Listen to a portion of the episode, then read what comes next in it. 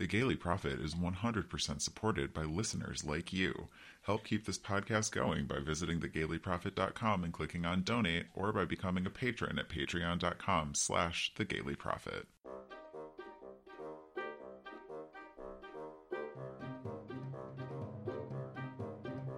The Gayly Prophet operates under the assumption that you have read the books. If you haven't read the books, go and read them. They're wonderful. And then come back to us.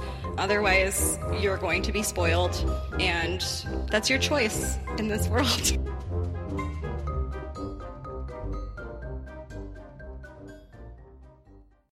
Gay people love puns. I'm dead. we have to stop this podcast. This book causes Satanism. What is left for us to rant about? There is nothing straight about Plum Velvet. you shouldn't have been drinking when I said that. Monocles are impractical, but hot. I don't for a second believe that she is a straight person.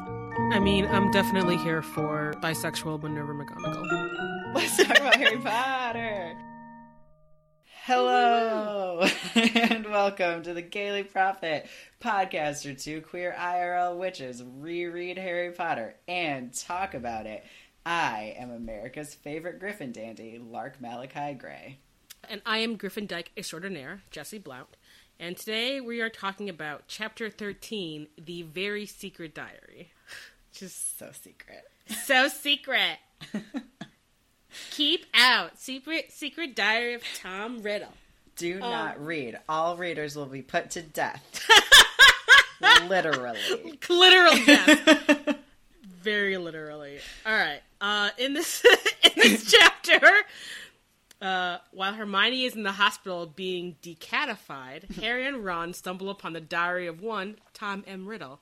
Despite ignoring the only good advice Ron gives in this book, Harry writes in the diary and is sucked into a totally true and not at all misconstrued memory of the last time the chamber was open, which coincidentally points to Hagrid as the culprit. We start this newspaper off with today's headlines. Foolish boy interacts with obviously cursed object despite repeated warnings against it.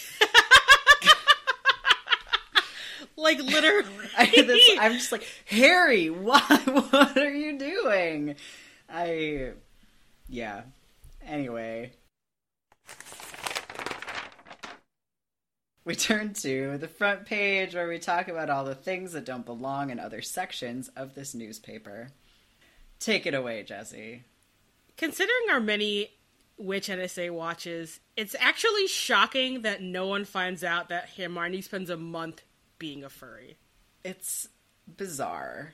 My yeah, my first one is related to that too because if she's not telling Madame Pomfrey what's wrong with her, what medicine is she being given? Maybe this is why it takes so long. Cause like it seems weird if you can regrow bones with a potion overnight. It takes them a month to get her detailed and deferred and her eyes back to normal. What if the medicine's not doing anything? It's just like the situation wearing off on its own. Maybe, or maybe just Pomfrey's just giving her a slew of ridiculous things to be like, one of these will work. It's like trying to figure out which antidepressant works for you or something. Yeah. oh god. Yeah. Yeah, it's real it's a really weird situation. I can't imagine that McGonagall isn't taking serious actions to find out from Hermione what happened. Actually, I actually do have a point, which is like, yeah, like how do what do the other teachers think? She's in the hospital for a month, full of people who are very skilled at what they do. Are they just like, oh, I guess she's just a cat for a month? Yeah. Whatever. It's a mystery. Not sure how you did this to yourself over Christmas, but here's some miscellaneous potions. Have it's fun. super weird. It like doesn't make any sense, actually. Or maybe it does, considering how terrible this school is. True. True. And maybe Madame Pomfrey at this point is just so jaded from her many, many years of dealing with students' bullshit that she's just like, don't, actually, don't tell me. I, like, don't even want to know. Because she didn't question Ron's, like, dragon bite hand either. It's true. She's just like, whatever. Yeah, I guess she's probably used to students never telling her how they did those things to themselves. She's like, you just lie anyway, so like, don't even bother. It's like all those kids with their uh, engorgement charms and their dicks that they have done incorrectly. Oh my god. oh man, that'd be so embarrassing to have to go to the hospital. it probably happens like four times a year. I feel like. yeah, they're they just come in. They're like, I. I don't want to talk about it. Can I just have a deflating draft? I don't. No, I don't. We don't need to. Um, You don't need to examine me. I'll just take this back in my uh, common room. It's for a friend. Uh, Oh man. Uh okay. So All right, so I have two related points. okay. The first is so when they find the diary, it says that it's from Vauxhall Road and Harry's like this person must be Muggle-born if they were shopping on Vauxhall Road.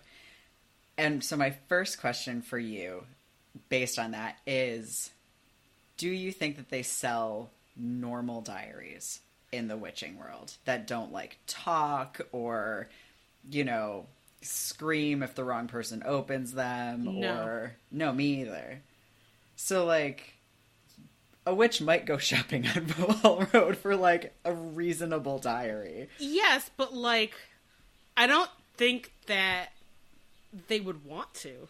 Maybe necessarily. because they just don't know that not everything has to talk Maybe. Or they're like, why would I write a diary that didn't have any kind of protective charms where just any schmuck could read it or something, you know?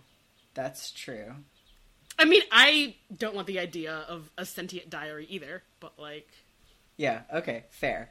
Uh, so my follow up question to this that I don't know why this is the first time this is occurring to me, but based on Harry's statement, I came up with the question: Do all like muggles who are married to witches automatically live in the witching world as if they had were witches essentially?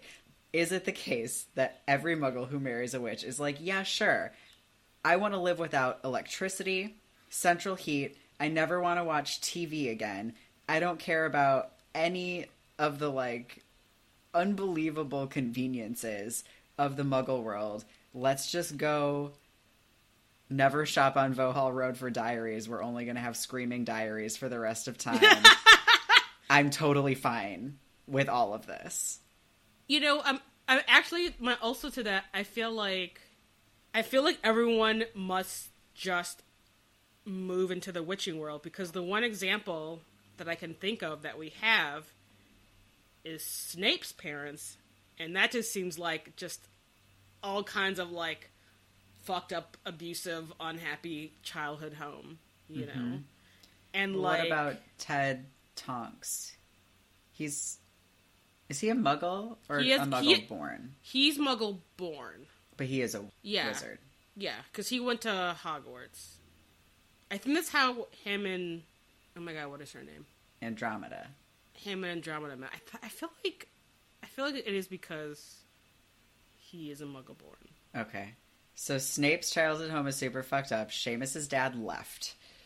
Do we have other examples of witch muggle pairings and to base this on or is it I mean cuz I kind of feel like it's reasonable that Seamus's dad was like what if it wasn't just like you lied to me and you're secretly a witch but it also was like I absolutely am not going to live without electricity for the rest of my life because you think it's silly for no reason that anyone will ever understand.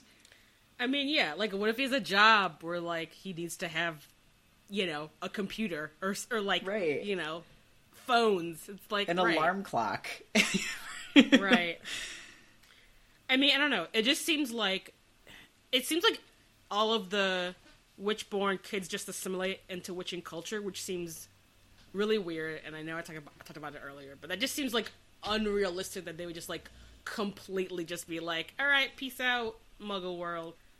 right, there are some things where it's like the witching world is still literally in a sort of Victorian middle age amalgamation sort of vibe. Mm-hmm.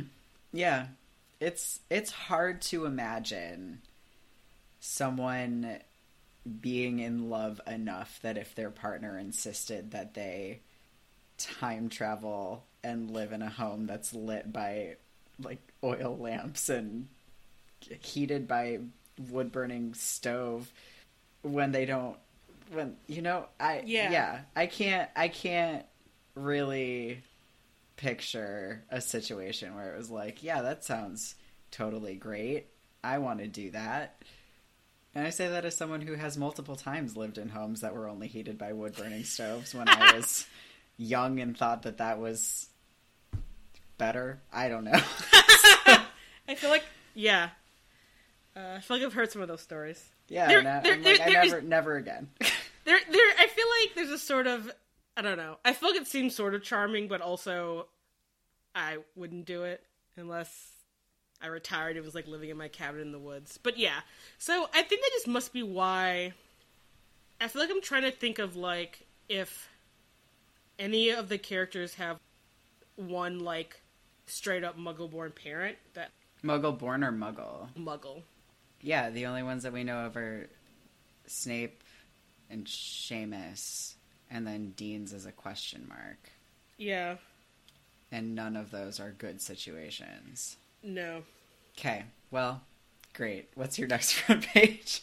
Sorry, I'm just like I don't know if that's a failure of imagination on JKR's part. Yeah, I think so. I think so much about the way that even just Muggleborns are written in these books is very much she just failed to extrapolate logically about what what Muggleborns would be giving up upon entering into this world when why would they do that when they could have both? Yeah. insert that why not both meme, right? Right, right. And like, you know, and it's just even just silly to think that they would like I don't know. That's why I'm still like baffled by Hermione's total assimilation into the witching world where it's like but you realize there's some things that are better. right, exactly. Exactly. I don't know. I hope that she, I hope I hope she raises her kids with some knowledge of their muggle heritage. Yeah, I mean, I refuse to believe that Hermione doesn't just do away with the statute of secrecy and start a, you know, exchange program and have ambassadors and all sorts of all sorts of stuff to make this just much more chill or at least just you know, they the muggles don't have to know about you in order for you to have electricity. Yeah. The Right. recipe for electricity is pretty widely known, and they could totally have super sustainable electricity if you have magic generators. Right. Let let her kids watch television. Like just Yeah. anyway. Yep. What's your next point? Just that for the hair raising potion potion you need rat tails and it just made me laugh. I don't know. Oh. Listeners, just so you know, Jesse gestured to indicate rat tails like a human would grow on the back of their head, which is indeed very funny. I like, I really do like the little slip in of Ron speculating that Riddle won his award for murdering Myrtle because he did mur- murder Myrtle. Blur, blur. it's very hard to say. and then he did get an award for it. Essentially, yeah. That's actually that's that's really funny because I have a point about how Hermione is so close with her assessment of what's going on with the diary, but then like Ron jokingly gets it, Uh huh. like he's on point with it, and Hermione's like so close. Yep. Yep. It is. It's well. It's well constructed. What's next? Just that Myrtle's line about her just sitting in the U bend thinking about death is like every angsty teen poetry ever. Uh huh.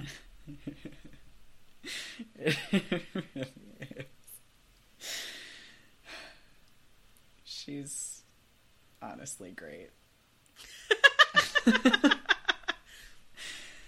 I I felt like I didn't write it down, but I did feel like her her point about let's all throw things at Myrtle just because she can't feel it was actually a really solid point cuz that that doesn't excuse it.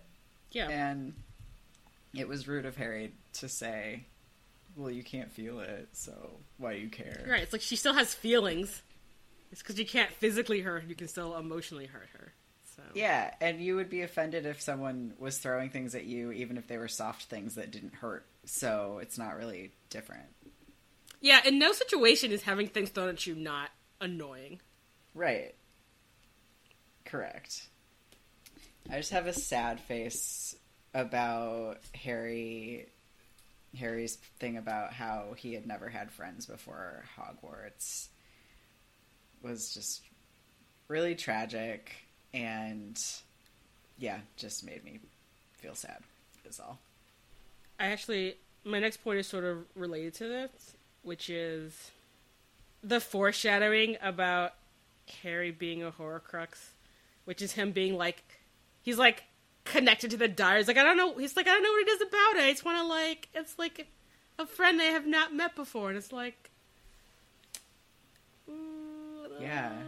um, not exactly Harry. Yeah. But I don't know. In retrospect, excellent, excellent foreshadowing. Yeah, for sure. My next point says that the way that this Valentine's Day party is described is femphobic. Because it is. It's so not just the way that Harry and Ron talk about it, but the narrative description of it, the words that are used to describe the shades of pink, McGonagall's reaction. It's very, very disdainful about over the top displays of femness. And I would like to reject this description because it kind of sounds great. Yeah, I'm sure. I agree with you. I'm sure Lockhart's pink robes were incredible. Mm-hmm. Evan, my partner, would 100% wear those robes. Probably every day. Oh man, Evan would be such a good Hogwarts professor. He would. Woodshop. What's the Hogwarts equivalent of? I don't know. I feel like Enchanted Woodshop is probably a thing that. Oh I mean, you know, work. Add some trades, Hogwarts. Yeah, that's for real. I also just feel like so it sounds like there's like live f- giant flowers growing up the walls of the Great Hall. That's fucking dreamy. What who's there is no excuse for being disdainful about being in a room that's essentially the conservatory at a botanical garden only all flowers. Right. That sounds great. It does. It sounds really great. So I take issue with with this. Yeah, no, the description is pretty is pretty terrible. I wonder if part of it is if it was coming from anyone besides Lockhart, if Harry wouldn't be so disdainful of it. Hmm. Interesting point for sure. Because I feel like maybe McGonagall wouldn't be so upset if it wasn't Lockhart and then ensuing Lockhart fuckery with like class disruption and maybe not a great use of other magical beings, aka dwarfs, attacking children in the hallways.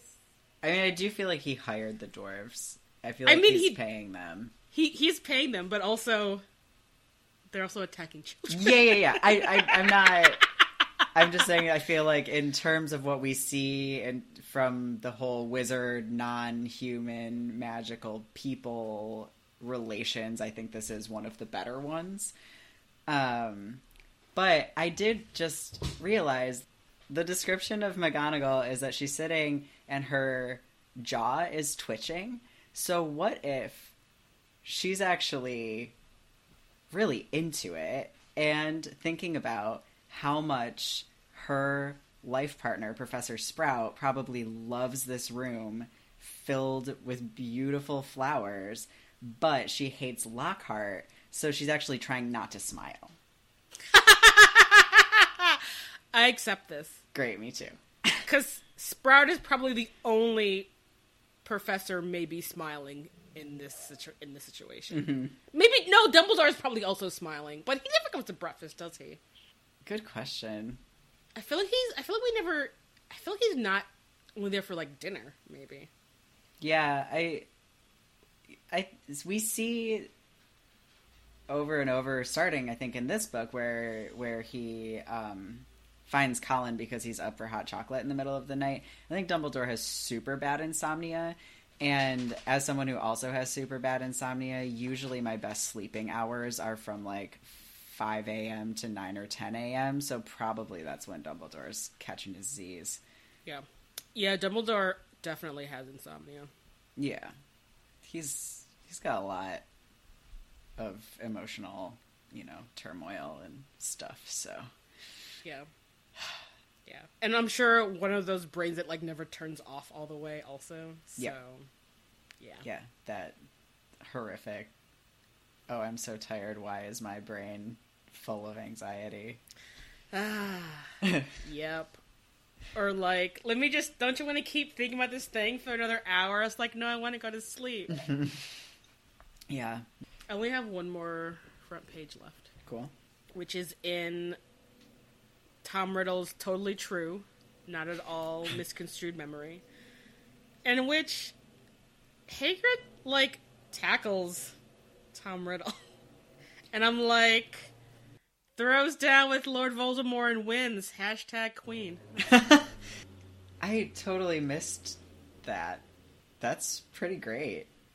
Yeah, I feel like that brings up a lot of what we've talked about in terms of just her intense devotion to her creatures that she would fucking tackle a prefect. That's a Yeah. big deal. I mean, as a someone who is also intense about animals, mm-hmm. I would totally do that. Feel like. I mean, not over a giant horrifying spider. Hell no. But to each their own. Yeah, I mean Hagrid loves that spider. I think the same way that you love your cat and I love my dogs. So Yeah, you know, the the heart loves what it loves, and Hagrid's tender heart loves horrifying, scary animals. yeah, You know, like like you do. like you do. cool. All right, I am done with front page two. So, welcome to the politics section where we talk about things that are fucked up. And today we are beginning with a Filch human rights violation watch. Pew pew pew. Still mopping. Still mopping a literal flood of water. He's not going to be able to mop that. You can't mop that much water. It's ridiculous. So many people with wands walking by, letting Filch mop, and just the description of him sounding hysterical about the situation, I think is just. And then imagining people hearing him sound this upset about this ridiculous situation that shouldn't be happening and no one being like, hey, let me help you. Right. Someone could literally just move their wrist and vanish all this fucking water. Right. Not to mention this is water from the bathroom, so this is like shit water. No, not necessarily. Still not super sanitary. Probably. You can definitely have.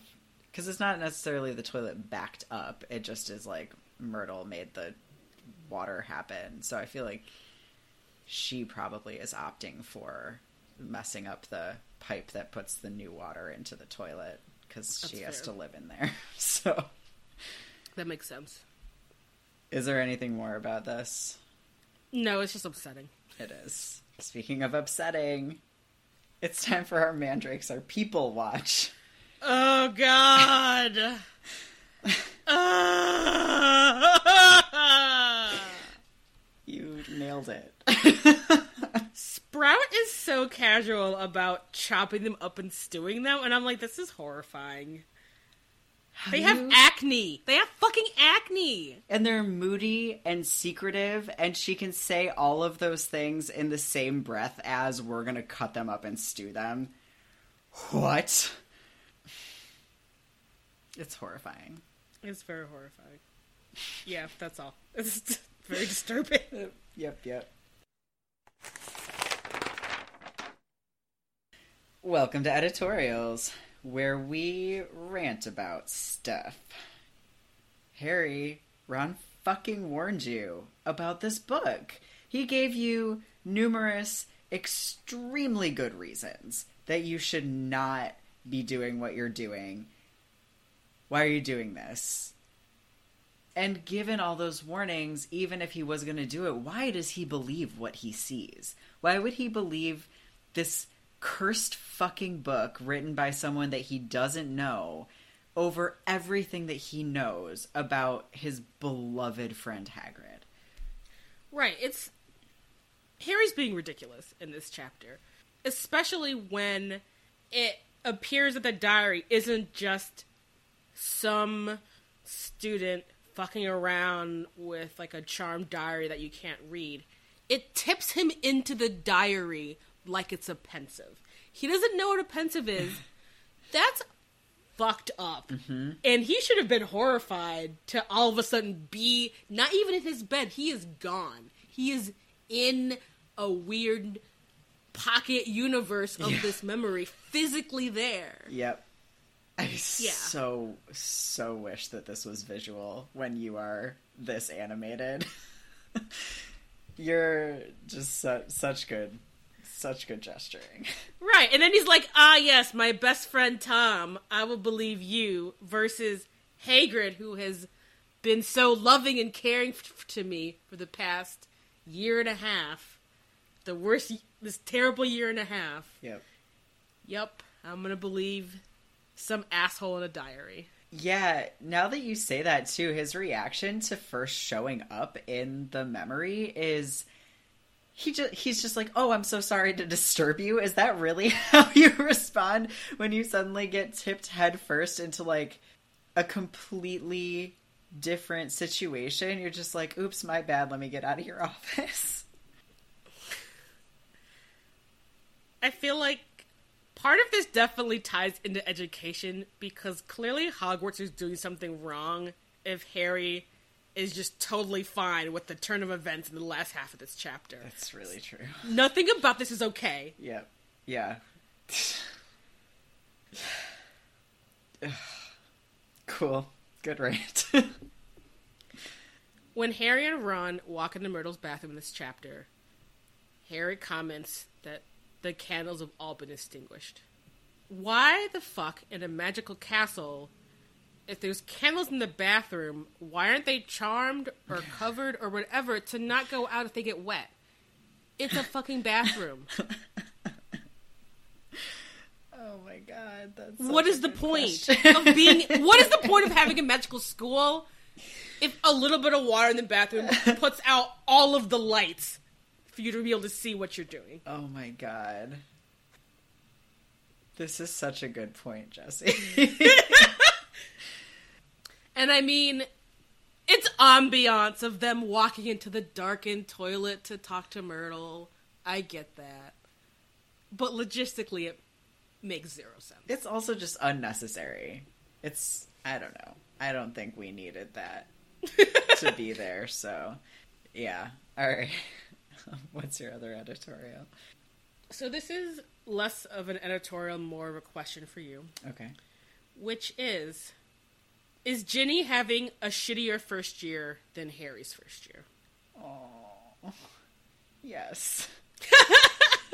Because not only has she been possessed by this diary and is feeling out of sorts, but then Malfoy makes fun of her sending that terrible Valentine to Harry in front of all of her like classmates. Yeah, because at least Harry, for most of first year, feels empowered, right? He's like, yeah, I'm like learning about myself and I'm investigating and whatever, whatever. I mean, you think Snape is trying to kill him, but that doesn't really dampen his his like excitement about being in the magical world and trying to solve this mystery. But Ginny, yeah, she's being fucking possessed. She's like waking up covered in like blood and feathers. That is terrible. And it doesn't sound like she has friends yet. Yeah, I don't think she has friends yet either because I think she spends like almost all her time writing to in the diary Do and having this very shitty first year. do you think is it possible that she's the only girl Gryffindor of her year? Do we not meet any other Gryffindors in Ginny's year? She's friends with Luna and Hermione. That seems so weird. It does. Especially since it makes sense it'd be some kind of like funny baby boom after Voldemort is defeated. Or would that be if if Harry was a year old when Voldemort was killed, then We established in our episode with David that that Molly was pregnant with Jenny, or Jenny had just been born, rather. Ginny had just been born. Maybe since that's like still around the height of Voldemort's reign, maybe there's a lot of just dead kids in Ginny's generation that would be going to Hogwarts but aren't because they were murdered by Death Eaters. Yeah, or you know, it was finally finally people got to a point where they were not having babies because at that point he was in control of like the whole society. So it seems questionable, but we do not.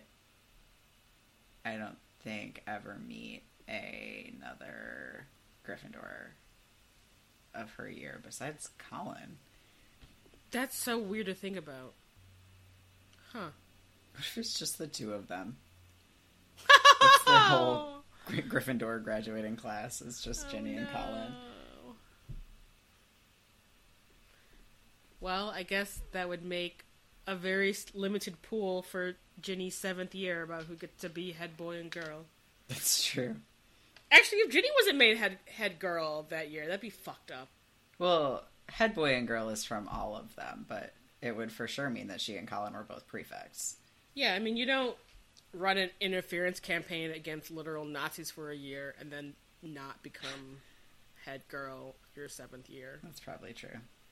I mean, maybe she doesn't care at that point because it's like I fought in a war. Who gives a shit? Well, but in there's in her. Oh, right, because she's a sixth year. She's a sixth year in Harry's seventh year, Gotcha. so she would have a, a whole other year of school after her. Sh- Actually, that might be her worst year of school. Worse than this. Man, Ginny is like not had a good school career. Well, Harry, Ron, and Hermione might go back to Hogwarts to finish their education. Hermione So- definitely does. I would bet money that Harry and Ron do not. I mean, I guess if Harry's going into magical law enforcement, he doesn't really need to finish his degree because he's really demonstrated some field experience. I think they would, they probably would hire him on the spot. It's Yeah. like you've already defeated more dark wizards than I'm sure half the people here. So yeah, here's your office. it's true. like, how many spells for defeating dark wizards do you know? He's like, one. And they're like, great, you're hired. But it works really well, you guys. I defeated the Dark Lord with it. Uh,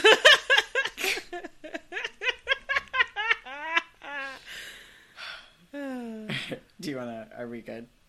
yeah, that was the, so the only two things that I had. All right. Poor Ginny Weasley has the end of my editorial. Yeah. Welcome to the classified section, where we ask you for money and then make you laugh. So don't fast forward, or you'll miss the new, the latest classifieds.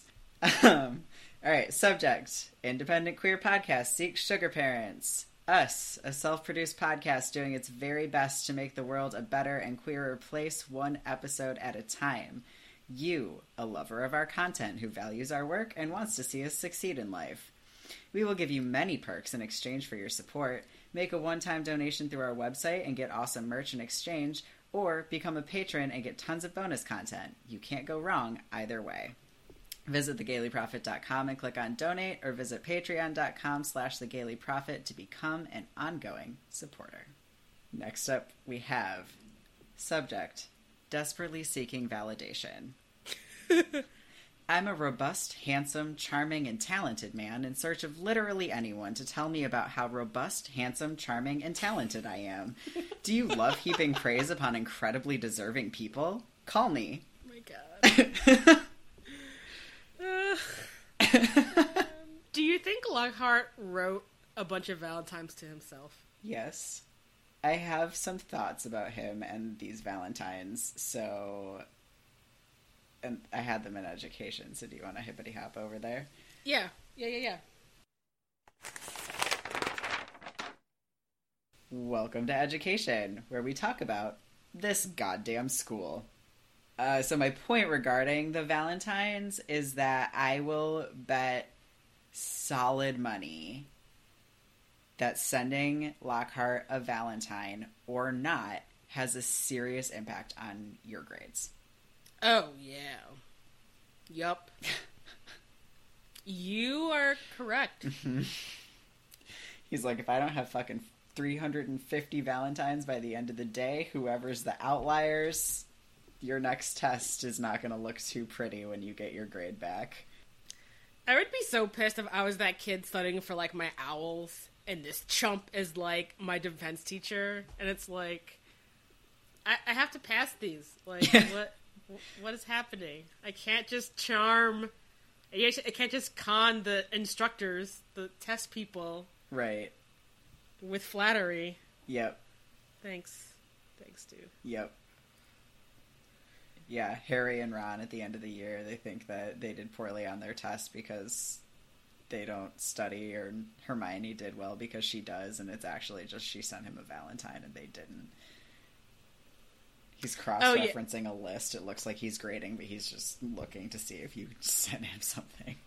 Listen, Hermione, this is this is what's keeping Hermione top of her top of her class is uh, this little bit of flattery to Lockhart. Yeah. Yep. oh man. So I have a whole list of things about Lockhart. So we should oh, yeah. stay with him, but do you have Lockhart stuff? Do you want to take turns? Think the only, th- the only thing I had was the thing about the dwarves attacking students and how what a travesty. It's such like they're so aggressive yeah. towards children and it's like they destroyed Harry's bag and made him fall on the floor. That is bad. And then sit on his ankles until his feet went numb? Like like what is things happening to the other students who received Valentines and didn't and understandably didn't want an embarrassing Valentine by an aggressive dwarf. Right. yeah. I'm sure the whole day was just um, Madame Pomfrey's overrun by kids with like bruises and cuts and stuff from these dwarves messing, like, uh, aggressively harming them. McGonagall's only getting through her day thinking about the scotch he's gonna have at the end of it. Yeah, definitely. Uh, my next Lockhart point is actually a guest point from Evan, who asks Has Lockhart put a charm on himself that makes people who are attracted to his gender unable to think critically about him. Hmm. Because that would explain Hermione's behavior. You know, I think you might have something there. Or Evan might have something there. Because. So during Lockhart's hilarious go to Flitwick or Snape to help you out on this day. And they're and like the clear like clearly them being like, for the love of God, don't ask me any of these things. Lockhart suggests that the kids go to Professor Flitwick about an entrancing enchantment, and that Flitwick knows more about this than any other wizard he's met. And since we know that Lockhart is very good at charms, I'm assuming he's using an entrancing enchantment constantly. That makes perfect sense. Because if anyone would know about that, it would be Lockhart. I think. I feel like maybe I read somewhere that he actually was in Ravenclaw, but I don't. That's like extra canon stuff, so I don't know how. I don't know how much we can really. Yeah. But anyway, And I realize that this again calls into question whether or not Harry is bi because it should work on him if he is, but I also feel like there might be some like caveats. I mean, I don't. I mean, Lockhart isn't really Harry's type. No. Kind of though. I mean, Draco also is an incredibly over dramatic, flamboyant, look at me type. but like in a mean way. That's yeah. Which, let's be real, is sometimes part of the attraction. Mm-hmm. And also, like, I don't know. As much as it a little bit pains me to say this, I feel like I almost want to say that Limby Harry's type leans a little bit more like mass, just because of him and like noticing how hot Firenze is. Is Firenze mask? I mean, shirtless and into leather. I don't know. I'm sorry. That That's was that's fair. Yeah, but Sirius, he also knows how how pretty Sirius is, and Sirius is like very like flowy hair, and yeah. And like same with Bill, who he knows is also attractive.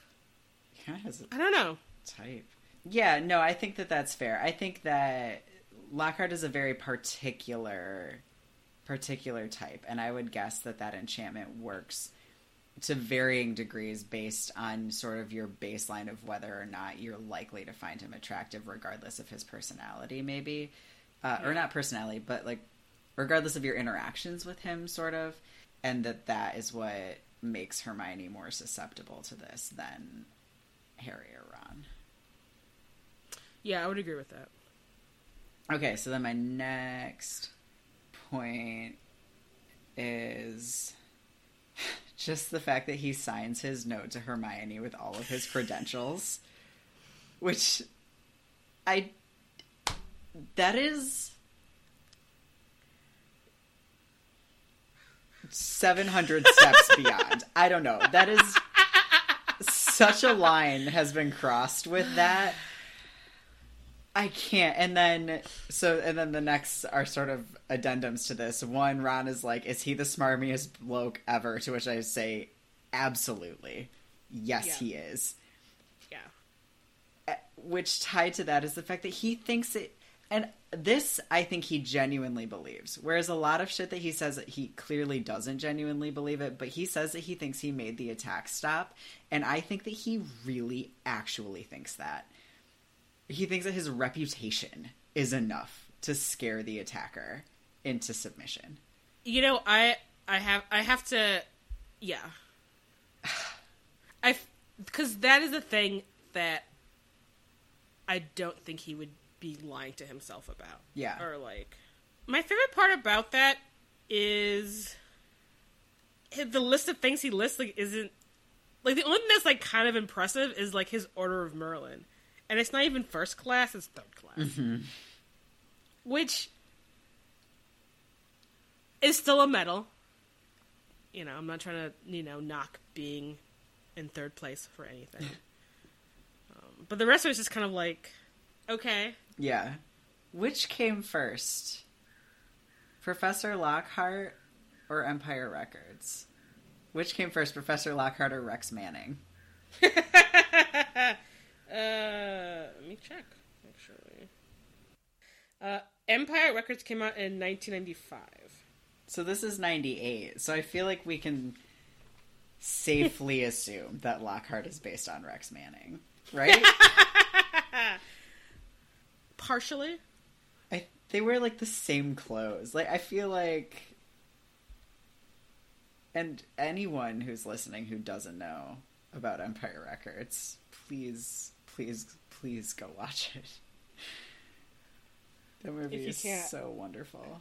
I don't know. If, I don't know if it's on streaming, or you'd have to rent it, which is unfortunate. That is Oh unfortunate. no, it isn't. It is on Netflix. Jk. At least in the U.S., it seems. That's very exciting.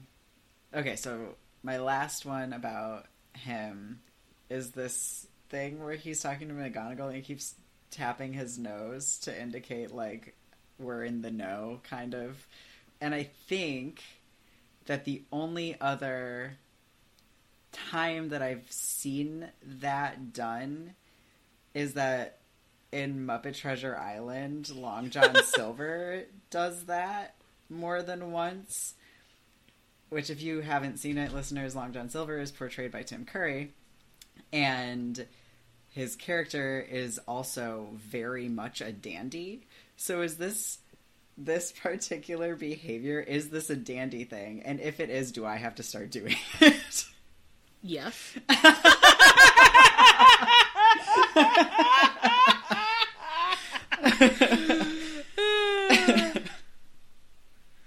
I even know, I don't even know how to Google this. Uh, yeah, I had, yeah, that might be a thing for future investigation. okay.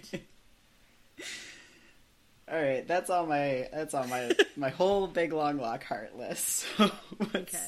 The rest of my education stuff is mainly around the stuff with the chamber and the diary and the stuff. Okay. I guess we covered how the school really should teach kids about cursed items like books. Because even Ginny, who grew up in a witching household, who probably who heard the same stories as Ron about cursed books, is still sucked into spending her entire year with this diary. Yep. Seems like an important thing to teach kids. Totally. Although it seems like Arthur did teach his kids this and it still didn't work. So That's true. That's fair. And I guess everything everything else I have is sort of like sort of connected in which it's shocking that they hushed everything about the Chamber of Secrets up and it didn't really get out. They lied to Myrtle's parents about how she died. They sort of brought off Tom Riddle, kind of. And it's even weirder that Voldemort clearly told a few people, but it still like didn't get out further Yeah. about what happened. Like that's not an appropriate way to run your school. no. Like there's a giant fucking monster for sure living here and we can't find it. We're gonna stay in this building. Like maybe maybe build a new school. I don't know. Or like, I don't know, as as much as the ministry is shitty, couldn't they have found someone to be like, we have this giant monster problem, can y'all come and like set some traps or do something or I don't know. Good question. The j- world's largest live trap. Yeah. You bait it with a muggle born.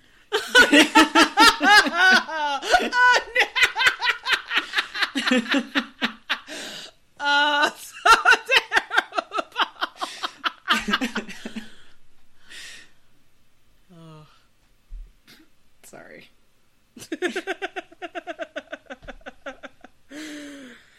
Um, yeah, I don't know. Headmaster Dippet does not seem like a winner. Mm-mm. Uh, like Tom totally cons him completely, Yeah. and no one but Dumbledore suspects anything, and it's like, like this goddamn school. Like this Yeah. school has always been fucked up. Yeah. Yeah. We talk shit about Dumbledore a lot. He still has done. He still has done some things that has been clearly an improvement on how it used to be because what the actual fuck. yeah. Totally. Yep. I'm just very. I'm just very upset by. For really good reason. Yeah. And then shit like this happens where it's like we didn't tell anyone and we kept it all of a secret and now it's like how is this happening again? We don't know. yeah. It's all a mystery. Yeah. It's not how you handle emergencies.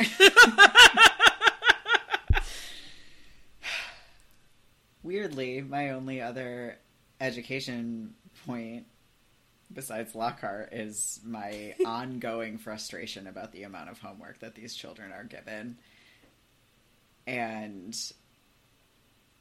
I just I will forever be so angry at the way that standard education is structured, it's just not good for developing brains or bodies. And I find it just infuriating that the witching world is is having the same kind of education that the muggle world has with just excessive amounts of homework that lead to kids mostly just being in class and doing homework and not having any free time and then these exams that all happen at the same time and are all like giant which is just so terrible for you. And it makes me really sad and angry. So i will just continue calling it out. No, it's ridiculous, especially because so much of the end result of what they're learning is like being able to do a tangible thing that could just be their homework. Yeah. Like as opposed to having to write several feet, it's like brew this fucking potion or tell me how you would do that or like make this pineapple tap dance or whatever the fuck. Mm-hmm. Like there isn't a reason for them to have all of this homework unless it was like I mean, there's there isn't any reason. Even if it's like we want you to know the theory of what you're doing, or the whatever the fuck behind what you're doing, like they live at this school. You could just have classes. Well, you already have long ass classes. Just like fucking quiz them or some shit. Yeah. Like Yeah, why We s- why a like five page essay on the properties of moonstones instead of just I don't know a six or seven question quiz on the property of moonstones? Especially since we established earlier that there isn't any kind of standardized education that, that witching kids are getting beforehand. What if you're getting like two and a half feet of very poorly spelled and grammatically erred like no one's teaching composition Right, there's at no, Hogwarts. no one is telling them how to write an analytical essay. They Right, just assign them essays. That's a skill. Like it's a skill to be able to write an analytical essay and be like, "Hey, I read this thing about transfiguration theory, which probably is, is hard as fuck." And I I understood that and I could be like, "Yes, this is why this is the theory behind turning a mouse into a snuff box." Right. In Hogwarts defense, I will say that science and philosophy papers are structured very differently than your standard analytical essay or like history paper or something like that and they are much easier to write because you can speak in like first person mm-hmm. so at least there's that because I feel like talking about the theory of transfiguration is much more a philosophy than it is a research paper, I guess. Yeah. Research papers are the hardest kind of paper to write, I think. But they still someone should be teaching them how to right because that because because research is probably what homework that snape is giving them if they're like potion ingredients and how they interact and blah blah blah blah blah that seems more like a sciency type right. research paper Yeah. so Yep. It's just a real bummer.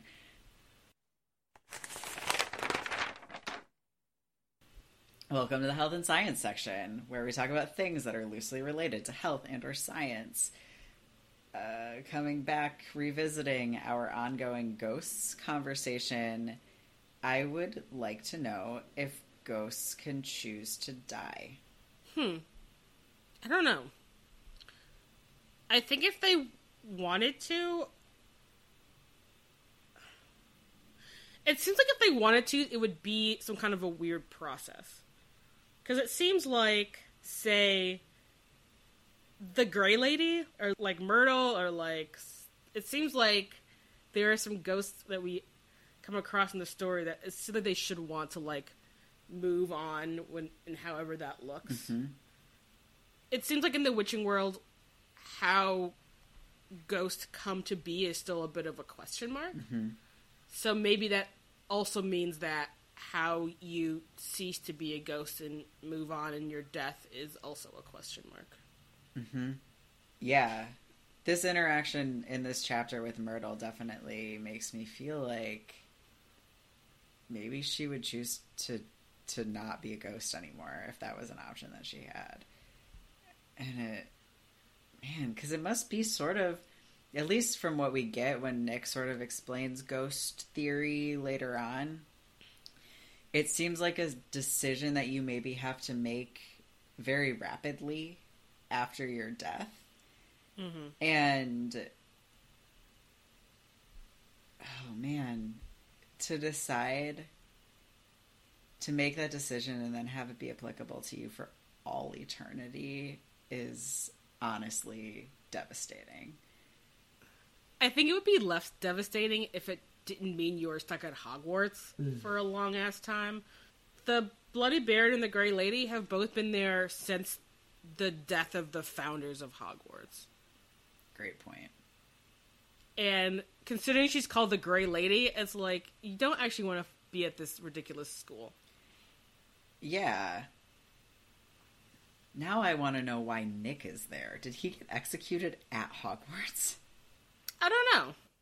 But Myrtle left and came back because she mentioned she was haunting some kid, and then they and they made her come back to Hogwarts, or something happened where she had to, or like The the girl got a restraining order, so then she had to come back to Hogwarts. So at least my working theory is that ghosts can either attach be attached to a person or a place. But I don't feel like they can choose the place. Like the gray lady was killed in like Albania. But then she lives at Hogwarts. I guess the Bloody Baron killed himself in Albania too, right? maybe maybe Nick was like a professor or something. Maybe he was head of house at Hogwarts, like in Gryffindor, at some point. So maybe you just go to like your most important place. Maybe it's an option if you have a connection like that at Hogwarts. Uh, yeah, 'Cause because it has to be like a sufficiently magical place. So you're limited in your options. And considering that all the houses have house ghosts, as it were, means that those ghosts have to have some connection. Mm-hmm. So. It seems like there are other ghosts that aren't the ghosts of the houses. Maybe What did we say in chapter one? There's like sixty of them, or forty of them, There's or a bunch, something. yeah. It's a bunch. I mean, Hogwarts is a thousand years old. I guess it being haunted as fuck it just comes with the territory. That's true. I um wait, shit. Oh, so a question that I have regarding ghosts choosing to die is do you think it would work for a ghost to seek out a muggle exorcist? Hmm. I don't know. I assume that a muggle exorcism and a witching exorcism might be. There is such a thing as a witching exorcism. I think there's not. Otherwise was actu- they would be able to choose to die. I'm sorry, I just cut you off.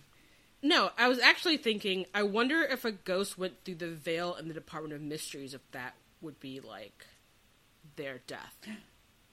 What a good question. We need an exorcist. if you're an exorcist or you know an exorcist, please email us so we can interview them about ghosts. Ooh, or if you're a ghost hunter, which people do. Yeah. Welcome to Corrections, where we correct stuff. So my I get I think both of my corrections are for you. Sorry, Jesse. it's okay. It's well, one is actually it's it's for both of us, but maybe it's mostly for me. Anyway, whenever it was that we were when I was like this bathroom is not the right place to brew this potion, I failed to include in my reasons that the bathroom is not the right place to brew the potion that bathrooms get cleaned. in a month, someone would clean this bathroom, especially because Myrtle is constantly flooding it. So for sure, either Filch or a house elf or both would have gone into this bathroom during the month that they're brewing the potion. That's a good point. Unless they don't clean it out of respect for Myrtle or her kicking up a fuss about people being in her bathroom. Don't you think she would want it to be cleaned and would kick up a fuss about them ignoring her bathroom and not making her toilet sparkle for her? That's a good point. But it is more goth to have your like shadowy abandoned bathroom vibe also. That's true. But no matter what, she's constantly flooding this bathroom and making it so that water either needs to be mopped up or vanished. So someone is Yeah, going you're in there to deal with that problem. And like I think they have that the door to that stall like blocked off in some way, but it sounds like that potion is like sending up like sparks and fumes and smoke and stuff. So for sure someone would they would notice that when they Yeah. went in to mop up. It's weird I guess that no one like was walking past and was like, Oh, what's that weird smell? right? So many reasons that the bathroom was not a good place to brew the potion. Hermione tried. She tried she tried her best. And I mean, it seems to have gone over fine, but I think that that's not realistic. Okay, so this correction is definitely just for you, which is that the monster did definitely petrify students last time it was out. Because Tom says that it attacked several people and then finally killed someone. Yeah, I did I did see that. So Just putting it Yeah. putting it on the record so no one emails us. But then, did those students not see? I guess. I mean, like, how many things could petrify a student? Like, wouldn't you have come out of it and been like, "That was weird"? Also, only two things can petrify people. I don't know. I mean, these are all really good questions. I, it seems so weird to me that that there isn't just a very short list of things that could be causing these attacks. Yeah, and I feel like if something happened for an entire year at the like only school in your society, it seems weird that half of the stuff is a secret. Like it just that just seems so unrealistic. Unless like Headmaster Dippet like you know obliterated people or put a charm so you couldn't say any shit about it because like how It's yeah, it's pretty bizarre. I Yeah, I don't know. All right, that's all I got. You have anything left? uh I don't have anything left. All right, then. Thank you for listening to the Gayly Prophet. There are several ways you can support us. Um, you can leave us a five star review on iTunes, and you can follow us on social media. Uh, we're on Instagram, Facebook, and Twitter at the Gayly Prophet. We also have a Patreon if you would like to financially support us, just like you would your uh, neighborhood NPR station. we are supported by listeners like you. Uh, um, uh, we also have merch on our website, thegaylyprophet.com slash shop. And you could also tell your friends to listen to us. And because the more people who hear us out, the happier we are that people like us. Yeah. You can also do a one time donation on our website by clicking on the button that says make a donation. So you can you can check that out. The Gayly Prophet is produced, mixed, and edited by me, Lark Malakai Gray, who you can find on the internet at my website, larkmalakai.com, which is L A R K M A L A K A I dot com, where you can acquire many services from me, but at this moment in time, I am encouraging people to book tarot readings with me because I really like reading tarot and I want to do more of it. So you should take advantage of that fact. You can also find me on the internet at Lark Malakai and at Radical Healer on Instagram and nowhere else. um, you can find me on Twitter at Jesse underscore Detroit. Uh, Jesse, the actual underscore Detroit, not not one, word, actual thing. Sorry, I just need to clarify that for whatever reason. Um, I'm also on Instagram at Live from Detroit. Our theme song is by Kevin MacLeod. The voice of our spoiler warning is Sarah Sarar, and our logo art is by Theo Julien Forrester. He also does fantastic comics based around things we talked about in each episode, and you can find that on our website and on our social, which you should because they're incredible. These are all true facts. Until next time. Obfuscate. Cupid. Composition. You bend. Yes.